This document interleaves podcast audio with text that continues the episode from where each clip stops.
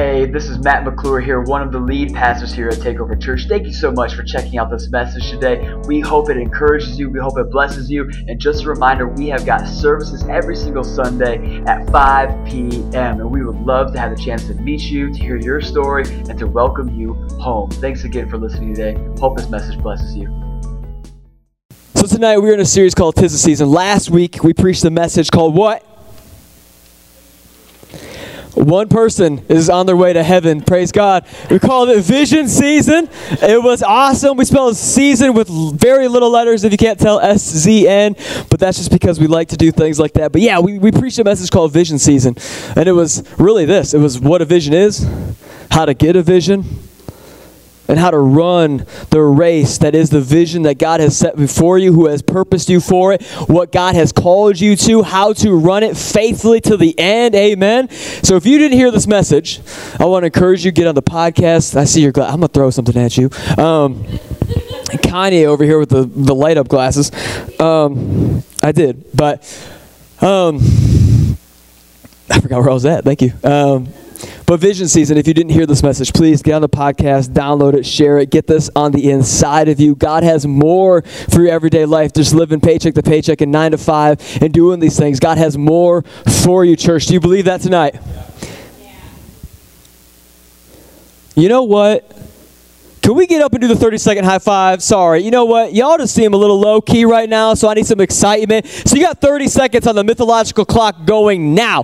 Go. As many high fives as you can. One, two, three, four, five. Yo, Fresh Prince, we do it. Six, seven, Lexi, eight, nine, ten, eleven, twelve, thirteen, fourteen. Wake up, church. fifteen, sixteen, seventeen, eighteen. nineteen, twenty, twenty-one, twenty-two, twenty-three, twenty-four, twenty-five, twenty-six, twenty-seven, twenty-eight, twenty-nine, Kaelin, thirty! All right. The clock struck midnight. Get in your seats, you little felons. I'm just, I'm just kidding. I'm just kidding. All right. Does everybody feel more awake now? I certainly do. Goodness. Whew. I'm trying to shake this feeling. I just feel like we all in church right now, and we're kind of down, we're kind of heavy, and that's just not what church is about, fam. Our God is good, amen? So we're going to preach a message that I have appropriately uh, titled this. You ready for this? I'm not convinced. Has Jesus done anything for you this week? Good. So it's Christmas, right? It's Christmas season. It's Molly's birthday. It's awesome. Yeah, happy birthday, Miles. We love you in the church. And it's Christmas season, and I'm going to keep it one hundred with you. Is that okay? Yeah. Can I keep it all the way one hundred with you, just super honest tonight? I love giving gifts. I do. I am so excited. I make a competition out of Christmas gift giving with Adrienne. It's ridiculous. I love it. I thrive off it. I love to be like, girl, I beat you this year. I beat you like five Christmases consecutively in a row. I'm the champion of Christmas. I love it. I love it. I got pray for me, okay? I'm a work in progress. You don't know the break in my breakthrough. Pray for me, okay? But if I can keep it all the way one thousand with you tonight, can I be even more honest? Somebody said one thousand. one thousand. I love receiving gifts. Now I know that Jesus said, it is better to give than to receive. It is more blessed to give than to receive. And I know what our good Lord has said, and I love you, Jesus, and I believe you, but I am a work in progress. Don't you judge me, Mona Lisa, back there looking all perfect on the wall. I am a work in progress, and I love receiving gifts. Is there anybody else in here tonight that wants to be honest and you don't love getting gifts? Like, it's not even part of the five love languages, but yours is receiving gifts. Anybody in here tonight? Like, mm, gift giver? No, I'm a gift receiver. Hello. I love it. And so I have appropriately, I promise I'm going to make, it's going to make sense. I'm just confessing my sin to my brothers and sisters so that healing may come. James five sixteen, it's great. See, it's biblical. I struggle. I love getting gifts. Can't wait for Christmas. It's going to be awesome. The title of my message is this. Receiving season. If you're taking notes tonight, write that down. Receiving season. R C V N S Z N. You act like I don't have that in my notes. You act like I didn't spell it that way. Gosh, I'm out here trying to help people with some education. R C V N space S Z N. Receiving season. Hello. Uh, would somebody turn and tell their neighbor, neighbor, are you ready to receive? I feel like we're in like old school church right now. Would you turn to your second string neighbor and say, second string neighbor? That's your second choice if you don't know. Second string neighbor, would you extend your hands and get ready to receive? All right, guys in the back, you can bring out the snakes now? No, I'm kidding. I'm kidding. I'm kidding. I'm kidding. I'm sure you're all holy, and I don't need no, I don't need no parcel tongue slithering up in here to prove it to you. But, yes, the title of the message tonight is Receiving Season. Y'all ready to get to the scripture tonight? Who's got a Bible? I know two people got a Bible in the house. Anybody else got a Bible tonight? Somebody told me before service they forgot their Bible at home, and they didn't raise their hands to get a Bible. Are you kidding me? Where's my Bible people at? One more time. Wave them at me. You got a Bible? Wave in the air like you just do care. Okay. Who's got a light-up Bible? Who's got a paperback? I know two people at least. Who is an O G with a leatherback Bible in the place tonight? Where's my leather people at? All right, four of us got the family Bible in the house. It's good. Your mom won't miss it. It's fine. It's been collecting dust. You read it. Arm yourself. It's going to be good. But we are going to open up to the book of Mark. Y'all ready for this? Mark five, thirty-four, or thirty-five rather. Mark five, thirty-five through forty-three. It's going to be up on the Sky Bible in just a minute. But here it is. Y'all ready? While he was still speaking, there came from the ruler's house someone who said, "Your daughter is dead. Why trouble the teacher any further?" But overhearing what they said, Jesus said to the ruler of the synagogue, "Do not fear, only believe." And he allowed no one to follow him except Peter, James, John, the brother of James. It's relevant to Jesus. They came to the house of the ruler of the synagogue, and Jesus saw a commotion. People were weeping and wailing loudly. And when he has, when he entered, he said to them, "Why are you making a commotion and weeping? This child is not dead, but sleeping." And they laughed at him. But he put them all outside and took the child's father and mother and those who were with him and went in there where the child was. Taking her by the hand, he said to her, "Talitha Kumi." Can we practice that right now, church? Can you say Talitha Kumi? He said to her, "Talitha Kumi," which means, "Little girl, I say to you, arise." And immediately the little girl got up and began walking, for she was twelve years of age, and they were immediately overcome with amazement. Does anybody want to be overcome with amazement tonight? And he strictly charged them that no one should know this, and told them to give her something to eat. Because how many know you're pretty hungry when you come back alive? How many know when you first came to know Jesus, you couldn't get enough word? You couldn't come to church enough. You couldn't be enough worship. We're going to pray before we go any further. Jesus, I thank you so much for tonight. God, I ask that you would come, that you would have your way in and through this house right now in this moment. If there is any voice that is in our head or sneaking into our ears right now, God, that is not the voice of the Holy Spirit, we say you got to go in Jesus' mighty name. Right now, this moment, we're setting this apart. We're building this house for this moment. We have created a space right now for Jesus and Jesus alone. So anybody else, you got to go, because this house in this mind and these people belong to God for these next fifty minutes. In Jesus' mighty name we said, amen. Amen.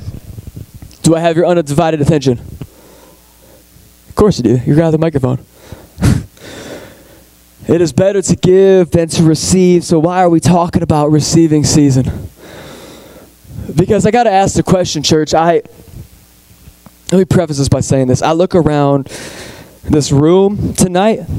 I see a lot of beautiful faces. Y'all beautiful tonight, aren't you? Six people believe they're beautiful. Y'all beautiful tonight? Yeah. If you don't know, now you know. You are gorgeous. Drop dead. In fact, Jesus hung himself dead for you, made you beautiful. Truth? So are you beautiful tonight? Yes. There we go. I look around this room and I see people who are beautiful. I see people whose lives are thriving. I see people who are chasing after God with everything within them. I see some people that caught the flame for a new vision last week, and you ain't been the same since. Can anybody testify to that tonight? Anybody go home from church last Sunday and start making some changes? I look around this room and I see people who are living with a vision. I see people who are thriving. I see people who are loving. I see people who are going to their workplace no longer just to collect a paycheck, but to live on mission, with a mission, for a mission, called getting your neighbor that at work with you to Jesus. Anybody else? Yeah. And then I look around this room and I have conversations throughout the week, and I look at church on a weekly basis from this position here that I'm very honored to have, and I see some people who are living very different stories. Maybe there are people from the conversations we've had that you would say that maybe every single week you were not living victory to victory and build up to build up. But for you, it seems like you're taking L's and catching L's in every single direction. You live in a constant state of defeat. From conversations that I've had with other people of the faith community in our city, some church leaders, some churchgoers, some believers of other faith all the, all together. I have these conversations and I look around our beautiful city called Grand Rapids, and some of us aren't living a very grand life. Some of us haven't seen God come through. Some of us don't even know that there is a God to have come through. And so when I look around the room and I look at the church in the city and I look at all of your beautiful, amazing, incredible faces, I have to ask the question tonight, why are we not living a life of breakthrough? Did you even know that you were supposed to? We serve the God. If we believe Jesus Christ, who makes the darkness tremble, as our worship team led us so incredibly in, He makes the darkness tremble. We believe in this Jesus. We believe in God the Father, God the Son, and God the Holy Spirit. Amen? We believe in Him, but why aren't we living in a life of breakthrough? Man, that's a tough question to ask, Pastor. I mean, I'm over here, and I got this situation going on. My mama's got this situation going on. My cousin's got this situation going on. Everybody at work, man, they got cancer coming to their home. Everybody's living like this. That's a tough question to answer, Pastor. I'm actually going to attempt to tonight. Does that sound good? Yeah. Because I believe that we are Christians, that we love Jesus, that when He went to the cross, He said, it's no longer you that live, but me that lives through you. And in fact, the same Spirit that led me back out the tomb is the one that's going to bring you back to life and lead you into eternity. We have breakthrough available to us, church. So why do we not? Did you know that in the book of the Old Testament called Daniel, they actually refer to God as Baal-perazim? Has anybody ever heard that phrase before?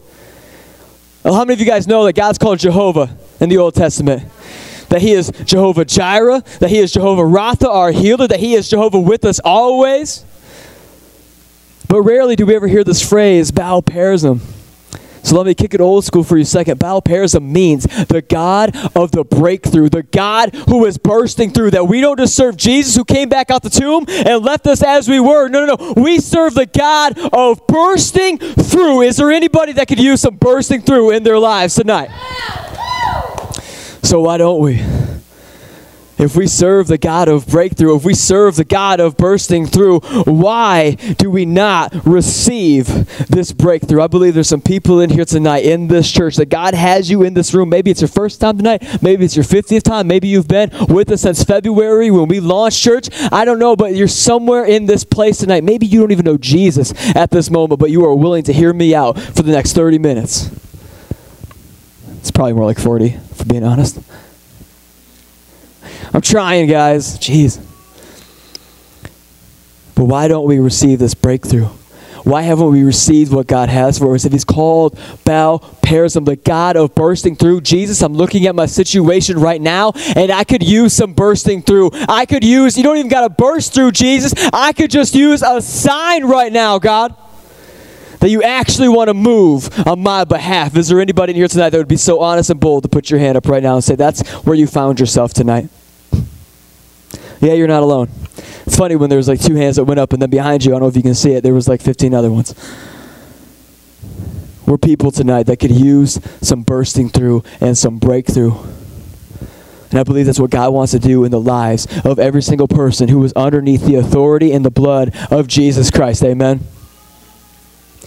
So here we have the story. The story of a guy named Jairus, his daughter, and Jesus. Jesus, the God of breakthrough. So Jesus arrives on the scene. He comes by boat. He makes his way. And here's Jairus. He has a twelve-year-old girl whose life is waning and fading right before his eyes. And he is powerless. He is a father. He is a, a husband to the mother. And he is watching their daughter die right before their eyes. And Jairus, like a lot of people at that time, they heard of the miracle worker. They've heard of the miracle maker. They've heard of this guy who everyone is saying, could he be the Messiah? Is he more than just a prophet? Is he more than just somebody who came, who once was here, who, who lived as Elijah or Elisha? Is he a reincarnation, or is this guy the one that we've actually been hoping for, believing for, asking for, pleading with God to send? Because life is hard. This is Jairus. He hears about Jesus and he rolls up. He comes, and he's in a fluster. Here's Jesus, and whenever Jesus rolls up the scene, how many of you guys know there are people all around him? Not just the twelve disciples that he was rolling with at the time, but when people hear that Jesus is there, man, a crowd comes. Or at least it should, because people back then knew that, hey, where Jesus is, that's where you need to be as well. Hey, Jesus is rolling up on a boat. I need to go there too. Do you want to come? He heals people. He sets people free. That alcohol addiction you've been dealing with? No, no, no. Come with me. Come with me. You want to come back inside the walls? Come with me. We've got to break a rule for a minute, but come with me. Where Jesus is, there's freedom and liberation. Amen? And so this provokes Jairus to action. His faith in whom he just said God was. He hadn't even heard the word of God. He just heard the word about God. He ain't even heard the definitive word of God. He just heard a word about a possible Messiah, a possible prophet. He just heard that this guy, I don't know what he's got, but it's healing people. It's changing people. My daughter's dying. I got to get out of this house. I got to leave this city. I got to leave this moment. I got to get to Jesus because he can actually do something. Amen? And so here's Jairus. And before we go any further, here's a word for somebody tonight. I'm just kind of feeling it right now. Jairus, in that moment, his little girl is dying before his eyes. He is in a place where he should be at home. He should be with her. He should be watching this thing, holding his wife's hand. Because that's what you do, right? Somebody's dying and they're, somebody's struggling. Somebody's defeated, and we need to be there. We need to mourn with them, and we need to be there for this moment, this passing. But as we see, Jairus, he is so compelled by what he has heard about Jesus, the life-changing stories that he's heard about Jesus, what Jesus has begun to do, and the rest of the city surrounding him. Man, I know my little girl, twelve years, she is my flesh and my bone. And wife, I know this is going to sound crazy, but if there's any shot to what this guy has done and what we've heard, if there's any truth to the rumors, we hear a lot of bad rumors, but there's truth in this one. If there is any truth to this rumor, we have got to go. You've got to stay, and I've got to go get this guy, because if he can, I got to believe that he will, and he will change her situation. Some of us tonight, I don't know if it's a place that you've been. I don't know if it's a culture that you've been in. I don't know if it's a religious institution that you've been a part of. I don't know if it's your workplace. I don't know if it's relationships, even with family that maybe you have. But some of you have felt, because culture tells you, this is where you got to stay. This is where you should be. This is where you've always pitched your tent, and this is where you got to stay. This is how you've always done things. God is saying to you and to me tonight, if that's the place that we find ourselves in, if that's the place that we come from, if we feel some sense of loyalty somewhere, because culture and circumstances tell us to stay there, well, like Jairus, I think in order for com- in order for breakthrough to come to our home, some of us need to get uncomfortable. Some of us tonight, we got to look at our situation and go, you know what? It's hell or high water here, and I say neither. I say Jesus, and I'm going to get uncomfortable. It sucks leaving my baby girl behind. It sucks leaving my wife to watch this potentially go the wrong way right now. But, man, it's uncomfortable to stay here. I got to go and see what Jesus can actually do in my situation. There are some of us tonight that if we want to begin to make room for breakthrough in our lives, some of us need to start getting uncomfortable in our lives. Some of us need to start getting uncomfortable and actually chasing Jesus. Some of us need to go, you know what, I've been here for sixteen years. I've been in this place for fifteen years. It's not fulfilling. It's not giving me life. It is tearing me down. It is not giving me what I believed in. They have not thought of me the way they should be. Man, I am going underutilized here. I am being taken advantage of here. I have been lied to here. It might be uncomfortable to step out of this workplace or this environment or these people, my family, my day one people, people who've been with me since I was a kid. It might be uncomfortable to leave this behind for the uncertainty at this point with Jairus, that Jesus is who he says he is.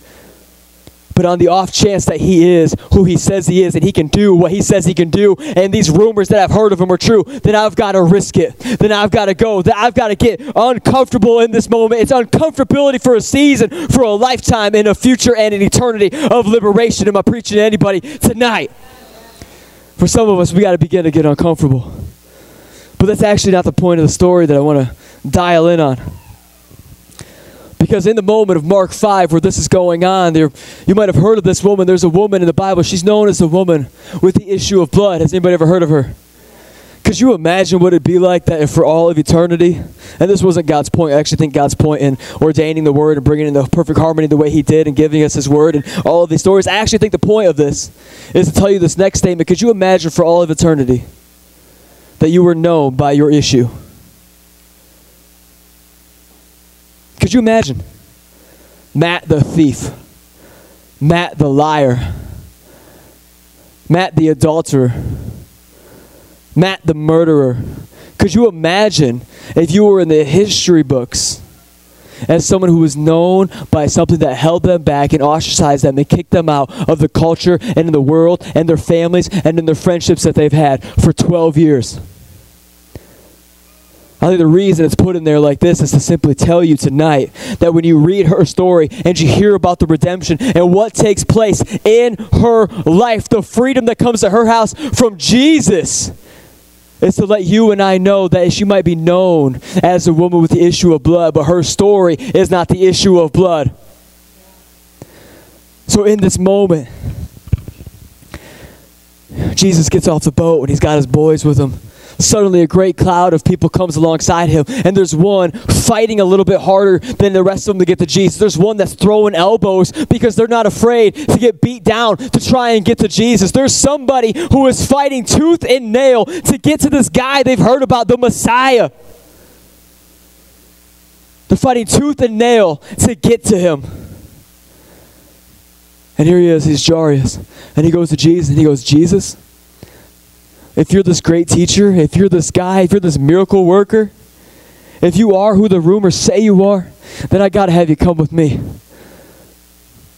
You got to come. My daughter, she's twelve years of age right now. She is twelve years old. She hasn't even begun to scratch the surface of what her life is. If you really are God, if you really were sent by him, if you really were made and ordained by the creator of the universe for such a time as this, to liberate us sinners, to heal us, to bring us in relationship with God. If you are who you say you are and you come from where you say you come from, then I got to have you come with me because my baby girl, her destiny doesn't die at twelve.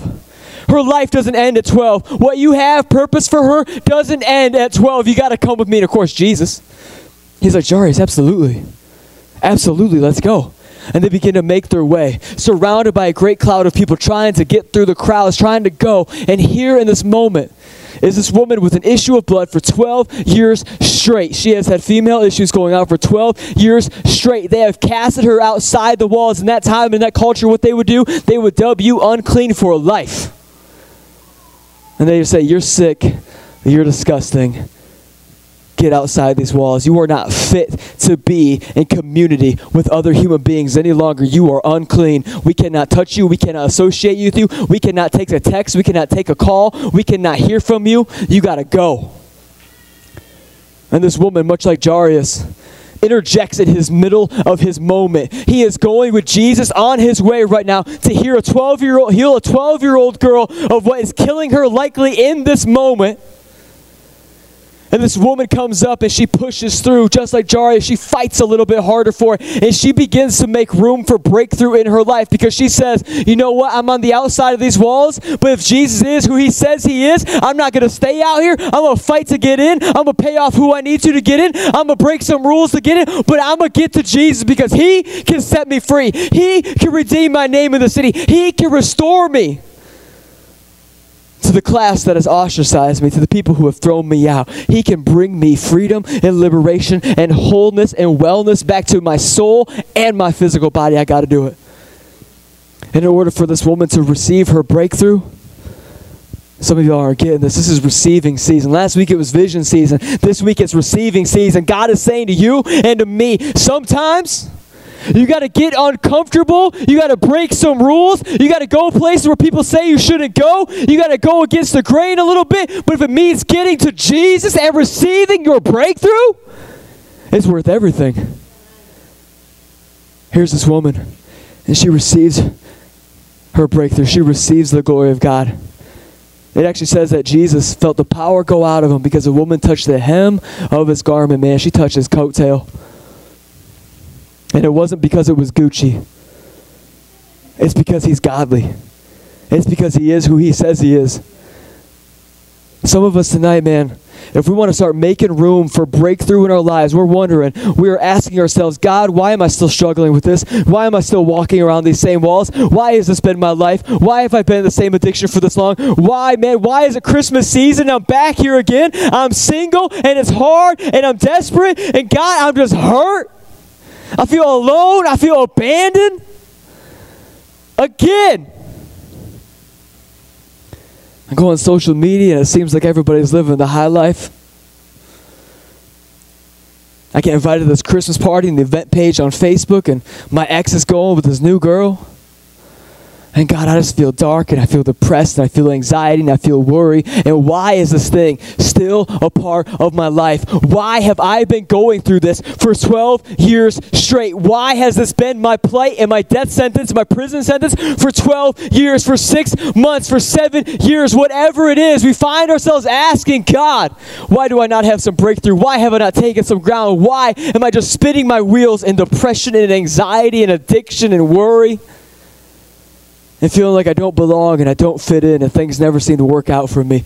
Am I preaching to anybody tonight? God, why have I not received my breakthrough? If you are who you say you are, I think he is asking you tonight, why have you not begun to make breakthrough for your life? Why have you not begun to make room for breakthrough for your life? Some of us in here tonight, we have got to get this conviction on the inside of us. If we are ever going to receive the breakthrough that God has for us, we got to start fighting for it. We got to start making some changes. We got to start getting down. The Bible says that a righteous may fall six times, but he gets up seven. We got to start getting up. We got to start standing. You might have been down six days this week, but you got to get up on the seventh. You might have been down for six years. You got to get up seven. Whatever it is, he is saying to you and to me tonight, tis the season for breakthrough, baby. We got to start getting up. We got to start fighting. We got to start making some room, moving some shelves, and creating a space for God to actually bring us this breakthrough we've been praying for. Because I'm sure this girl was outside the walls for twelve years straight praying for God. Praying for some things to happen. It was until she got uncomfortable and she took the initiative. I don't know how long the daughter was going through this stuff, but it wasn't until Jairus heard about what Jesus could actually do and he began to fight for it. He was, leave, he was willing to leave his friends and his family and his dying sick little girl on the table and bed where she is at. And he was willing to risk it to go and get Jesus. There are some things in this life, friends, that we are going to have to start to move out the way. We're going to have to start to prepare the way, because God is saying, clear the way. I am he who is and is to come, and I want to burst through on your behalf. I want to break through in your circumstances. Your situation is not a death sentence. You can live. But you got to start making room for him to do it. Amen? And so there's this moment in the story with Jairus, and this is kind of where I want to begin to really break apart this scripture, because we've been talking about a lot of things that aren't even in this moment of scripture. So here it is. It's Jairus. He's broken. He's desperate. He's defeated. He has no clue what to do except what he's heard about Jesus, so he has to go. And here he is. He's walking with Jesus. He's going with Jesus. And man, here's, here's this woman coming up. And he's like, you've been outside the walls for twelve years. We ain't seen you. What you been doing out there? This moment is about me and my twelve-year-old daughter. Please don't distract Jesus. Because he's desperate, right? All you other people who are coming around me and Jesus right now, you don't understand. You need to get out the way. I got a daughter who is dying at home. Yeah, yeah, but I need my blessing. Yeah, but I need I need my healing. Yeah, but I need my free, my liberation. I need my provision. I need all these things going. And Jairus is like, get out the way. My baby needs this Jesus.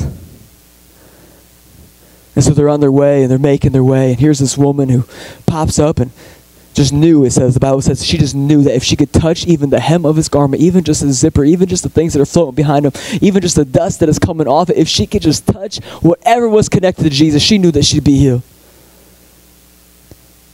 And Jairus is making his way, and he's pushing people out the door, pushing them out. He's saying, get out the way. I need Jesus. We got to get to my house. We got to get to where I need to be. And he's making his way with Jesus, and all of a sudden, it says that one of the guys that was at his house comes running up. And Jairus and Jesus, they're just walking. And they see this person running, unrelenting, just running with reckless abandonment, running to tell them. And I can just see it. It's not in the scripture, but I can just see it, right? Somebody from your house where your daughter was is just running to come get you, looking excited, on the way to come and get you. Man, you start thinking like, oh, maybe she turned around. Maybe she's okay. Maybe she woke back up. Maybe she finally took, you know, more more breaths every couple minutes, whatever the situation. Maybe her eyes are finally responded to some light sensory. Maybe something's finally turning around in this situation. They're running pretty fast. They look pretty excited. Man, they got something to tell me. This is going to be good news, right, Jesus? This is going to be good news. You're right next to me, Jesus. This person is coming. And that person gets there. And they're like, Jairus, Jairus, Jairus, you got to come home. And he's like, yeah, what's going on? And he drops a bomb on him. And he says, you got to come home because there's no reason to bother the teacher anymore. She's gone. And when you hear those words, there's no reason to bother the teacher anymore because it's your kid, because it's your life, because it's your marriage, because it's your circumstances, because it's your situation. When you hear there's no reason to bother him anymore, you're like, yeah, she came around. She's up. She's awake. It's back from the grave. It's going. Let's go. And he goes, no, she's, she's gone, man. You got to go home. Your, your wife needs you. Don't, don't mess with Jesus anymore. Don't bother with that God thing anymore. You guys took too long. I don't know what was going on in this crowd of people that's around you, but man, it took too much time. Don't bother God anymore. Don't bother with church anymore. Don't bother with faith or hope anymore. Just come home. Your wife and your friends and your family, they need you back at home. Jesus be with whatever's going on in that situation.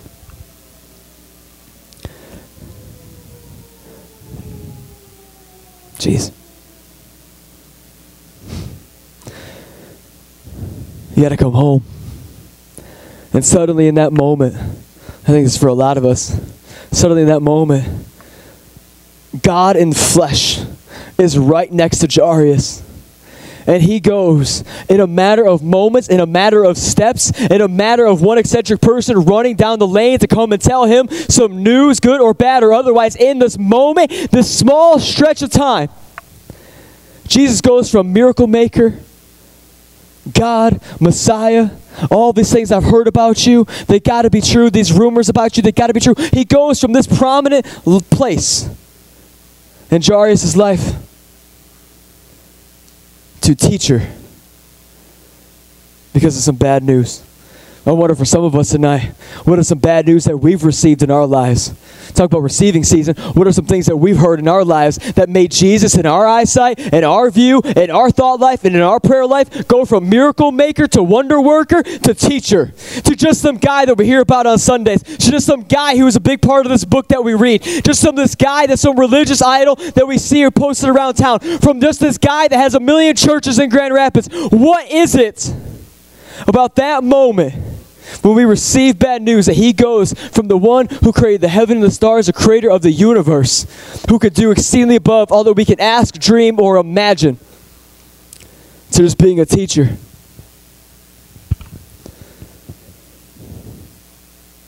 That's what Jairus. He begins to dip his head, and begins to get sad, and he begins to go, dang, I really thought it was just going to work this time.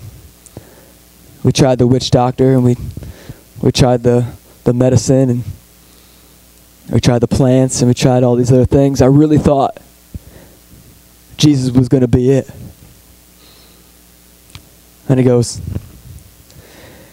it's all right, teacher. You got other things to do. You got other people to attend to. There's a crowd around you right now that I'm sure has lost, do- lost dogs and sick cats and stubbed toes to heal and hangnails to fix. Just go and just go and do that. And the Bible says that Jesus doesn't even speak to Jairus in this moment. He speaks to the guy running from the synagogue, and he goes, she's not dead. She's only asleep. And Jairus begins to lift his head for a moment. If you could walk with me and just imagining the situation, the scenario. He says to the synagogue church leader in that moment, in that city, somebody who is able to speak into Jairus' life on a faith level, the creator of the universe, Jesus says to him, not even the Jairus, looks at his rabbi. It says, that little girl, she's not dead. She's only asleep. And then he speaks these words that I think changed Jairus' life and I think should change yours and I. He says, Jairus, do not fear. Only believe.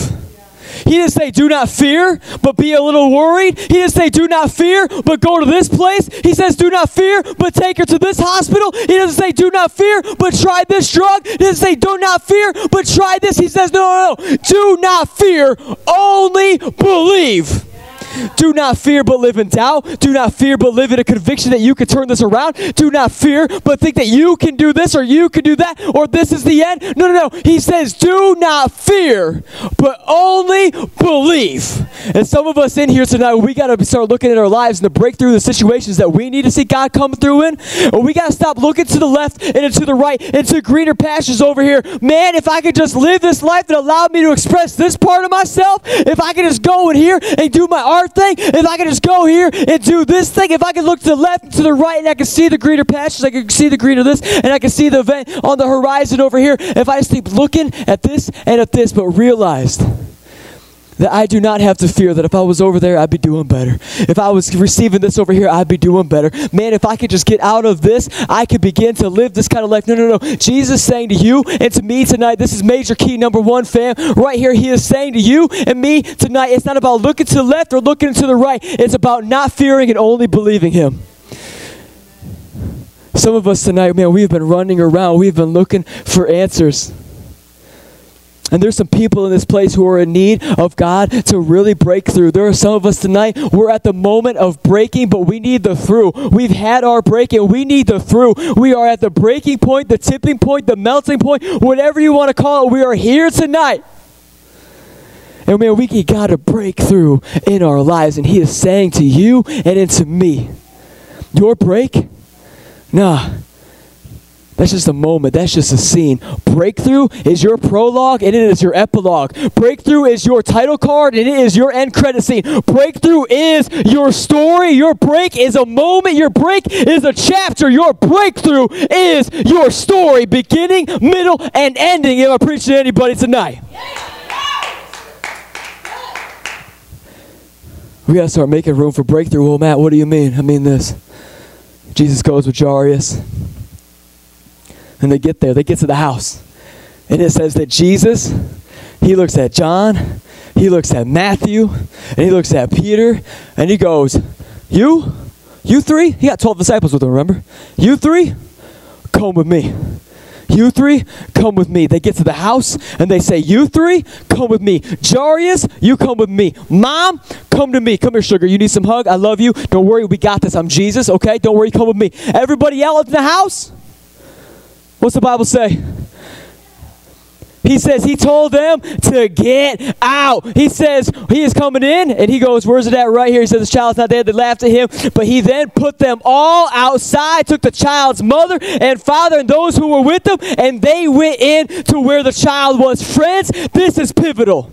If we're going to begin to make breakthrough, room for breakthrough in our lives, so we're going to begin to create space for breakthrough in our lives, there are some things that we need to get out. There are some people in our room that we need to get out. Here's our situation. It's been falling apart. My kid is sick. They're in the hospital. My kid is this. They're in the hospital. My marriage is this. It's on the rocks. We're in counseling. My single season looks like this. I can't live a day without taking at least six drinks. I got to start making room for some breakthrough. My situation looks like this. Friends, I got to ask you, who's in that room when you're believing for breakthrough?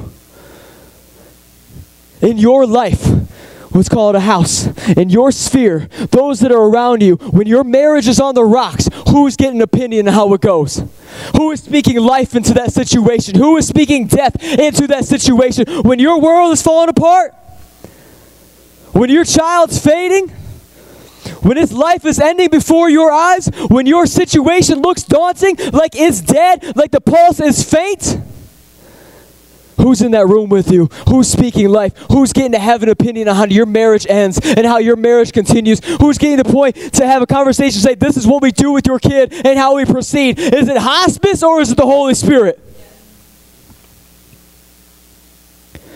When you're in the waiting room at the hospital, and I love doctors, and I love medicine, and I think these are all very good tools, and I think God works through them all. Don't think that I don't believe in medicine or any of these things when I make this next statement, friends.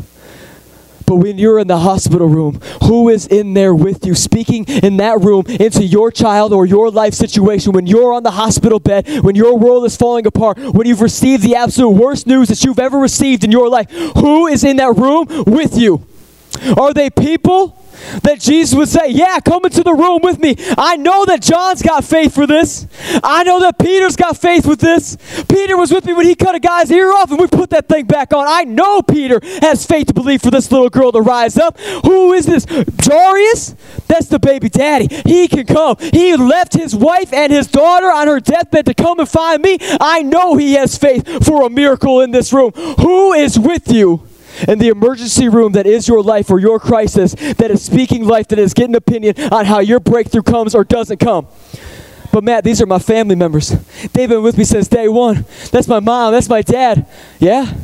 Are they speaking life? Are they speaking faith? Who is with you? I'm not saying you throw them out of your life. I'm saying you throw them out of the room in that situation. No, these are my friends from day one. They've had my back since we were in kindergarten. We've gone through some ups and some downs together. Well, friends, if they're not speaking Jesus, they're not speaking Bible, if they're not speaking the truth, chances are some of those downs you've experienced in life are because of those people.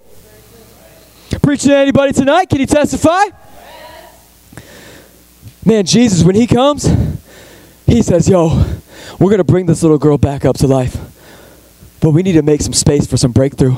We need to throw some things out for some breakthrough. When Jesus enters the room that is your life, he is down to bring you your breakthrough, but he's got to clear some things out. He's got to clear some people out. Man, when your marriage is falling apart, who's the person speaking into it? The same girl that told you to break up with that guy in high school?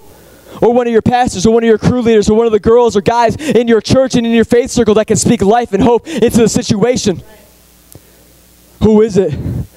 Who is in that waiting room with you? Who is in that room with you when your world is falling apart, when things are collapsing? Who do you need to get out your life in order to make room for God to bring some breakthrough? Who are you warring with when everything in the natural says that your body's failing you? But we know that we got some spiritual people around us that believe what Jesus says.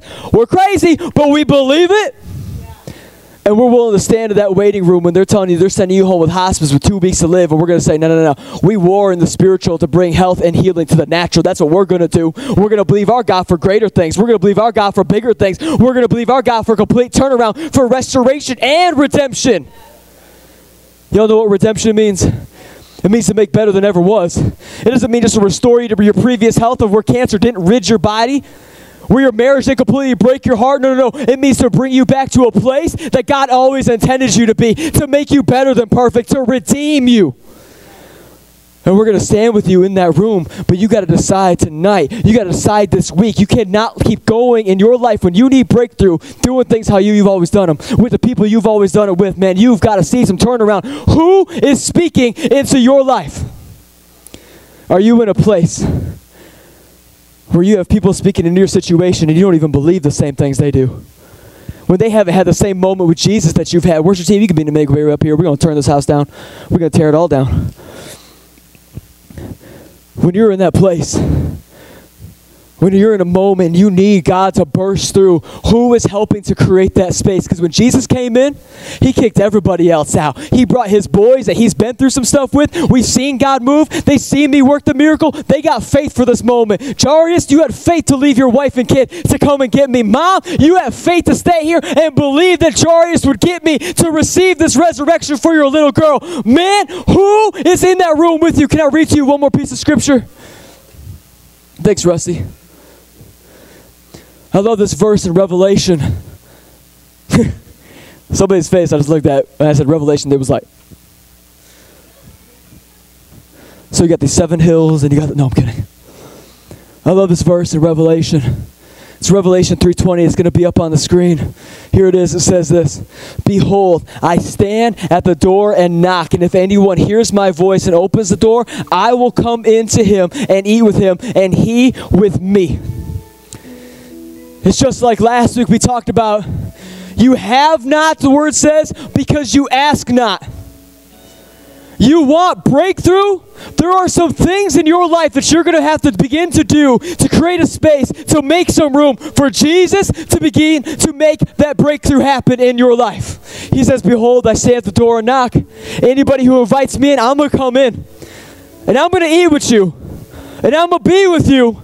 And we're going to ride or die, and we are going to see this victory come to completion in your life. But man, when I come through that door, you best believe that when I enter your home, there are going to be some things that got to leave. There are going to be some people that got to go. There are going to be some haters that got to leave. There's going to be some circles that you've been running in since pre-K that you got to leave. There are going to be some family members that, you know what? They're good. I love them. I'm God. But man, in your situation where you're at right now, you don't need their negativity.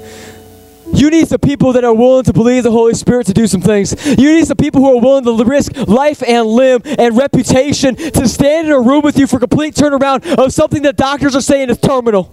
You need some people in your life that are willing to stand with you for complete healing. If you're going to receive what I have for you, I'm going to come in, knock. I'm at the door, I'm knocking. I'm ready. Let me in. But when we come in, when I come in with all of heaven behind me with power, man, we got to make some room. We got to clear some things out. Some things have to go in this moment if you're going to succeed, if you're going to make it through, if you're going to see God through, burst through on the other side of this, if your testimony and your story is going to be bookend by breakthrough. There's some people that got to go. There are some things in your life that have to end. There are some stuff that you got to do, some house cleaning, man. We talked about vision repair last week. There are some things that you and I, we got to begin to clean out our house. Things that we've allowed to influence us, man. This is always how I dealt with my depression. I put on this band and I put on this music, or I watch this movie, or I consume this, I eat this, I drink this, man. It's how I always get through it. Guess what? You may have always gotten through it, but you've always gone back to it too. There are some things that have to go. I'm preaching to anybody tonight. There are some things that has to go. And this final piece of scripture, we're going to go back to the book of Mark and verse forty-one through forty-three. And man, we're in need of breakthrough. We need a life to turn around. We were praying for my cousin, and they just keep going further and further from God. Man, I just been serving my husband like the Bible says, but I still see the text messages on his phone that he doesn't want me to see. I still see what he has going on. Man, he's still cheating on me. He's still doing these things. I still need some breakthrough. I need my marriage to turn around. I need some relationships to turn around. I need my job situation to turn around. I need my provision situation to turn around. God, it looks dead. It has no pulse. There is no breath in my situation any longer. I put my ear down to check and see if it's still going.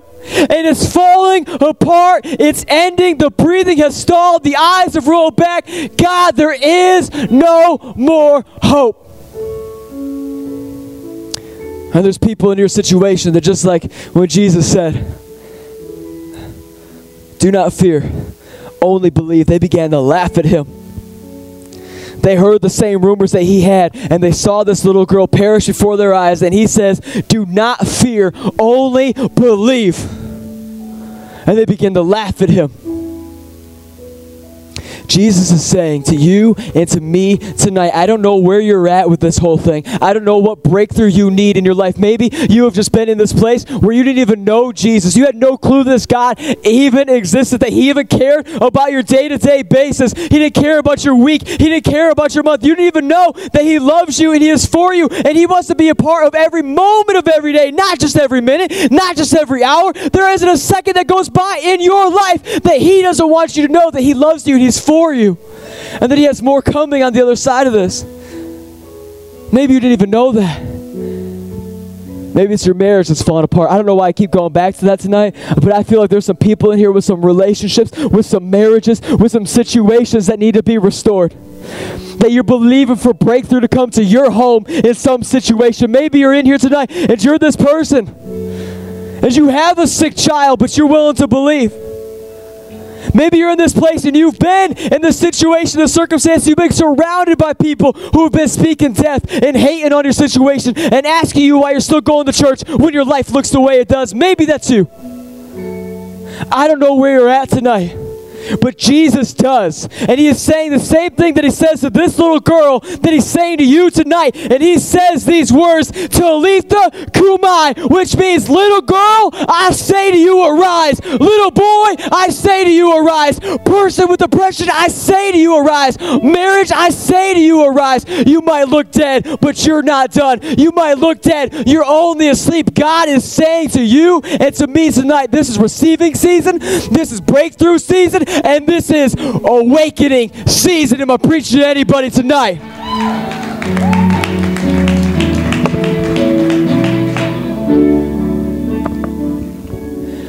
Can you guys stand up? We're going to get ready to worship in just a second. We're going to we're going to sing the song called Build My Life, which I love. Does anybody else love this song? We're going to sing the song called Build My Life. If you're going to begin to build your life, that is a life that allows God to bring you breakthrough, that is a life that allows you to see victory, to see the promises of God come alive and be evident and tangible in your life. If you're going to begin to build that kind of life, there are some things that you got to start clearing out of that life. There are some spaces in your house and in some rooms that you occupy. Some people that are in the spheres around you that have an influence in your life and in your hope and in your faith and your day-to-day life for far too long they have to go. If you're going to begin to build this life on Jesus Christ, the cornerstone, if you're going to sing these words openly and honestly and believe tonight that your God is who he says he is, that Jesus is who he says he is, and he can do what he says he can do, if you are in desperate need of that breakthrough, then we got to start clearing some things out. So what's going to happen is this. We're going to have Scott up here. We're going to have Adrienne back here. And we're going to have Lexi in the back. You got three avenues in this room right now while we pray, while we worship, while we sing. And if you need prayer for anything, maybe it's strength to tell your mom, you know what? In my marriage, it's my marriage, Ma. And we're submitting this thing to Jesus, not to you, not to your namesake, not to how you and Dad did things. No, no, no. We're submitting this to Jesus. Maybe it's saying to your friends who are also depressed, and they just live in a constant state of depression. You're like, no, I'm off that. Depression was so last season, because this season is receiving season. This season is breakthrough season. I'm done with depression, so that means I'm done with you. You're not going to believe what my God says? You're not going to tell me to take my thoughts captive no matter how hard it seems. You're not going to tell me to put out worship music instead of that stuff that I've been listening to, filling my head with, bringing me to a lower place. You got to go. If you're in this place and that's you, and you need prayer to begin that journey of clearing some th- things out, for throwing some things out, preparing room for God to bring you breakthrough, if that's you tonight, take advantage of these three places tonight. We're going to call them faith pillars. In this room, they're going to stand alongside you right now in this moment. The rest of us, we're going to close our eyes. We're going to sing this song. We're going to lift our hands, and we're going to believe our God. We're going to receive from our God, and we're going to take him at face value tonight that he is who he says he is. And we're going to lift up an atmosphere of faith in this room where a breakthrough can fall. Because I didn't come alone tonight. I came with some faith warriors, some worship warriors, some people that are willing to go into this room right now and war on your behalf. So if you need prayer for breakthrough, shoot. If you just flat out need breakthrough, you don't even need prayer for breakthrough. You just need the breakthrough here and now. These are your pillars. This is your moment. This is the atmosphere. This is the room. Jesus is here. Can we worship?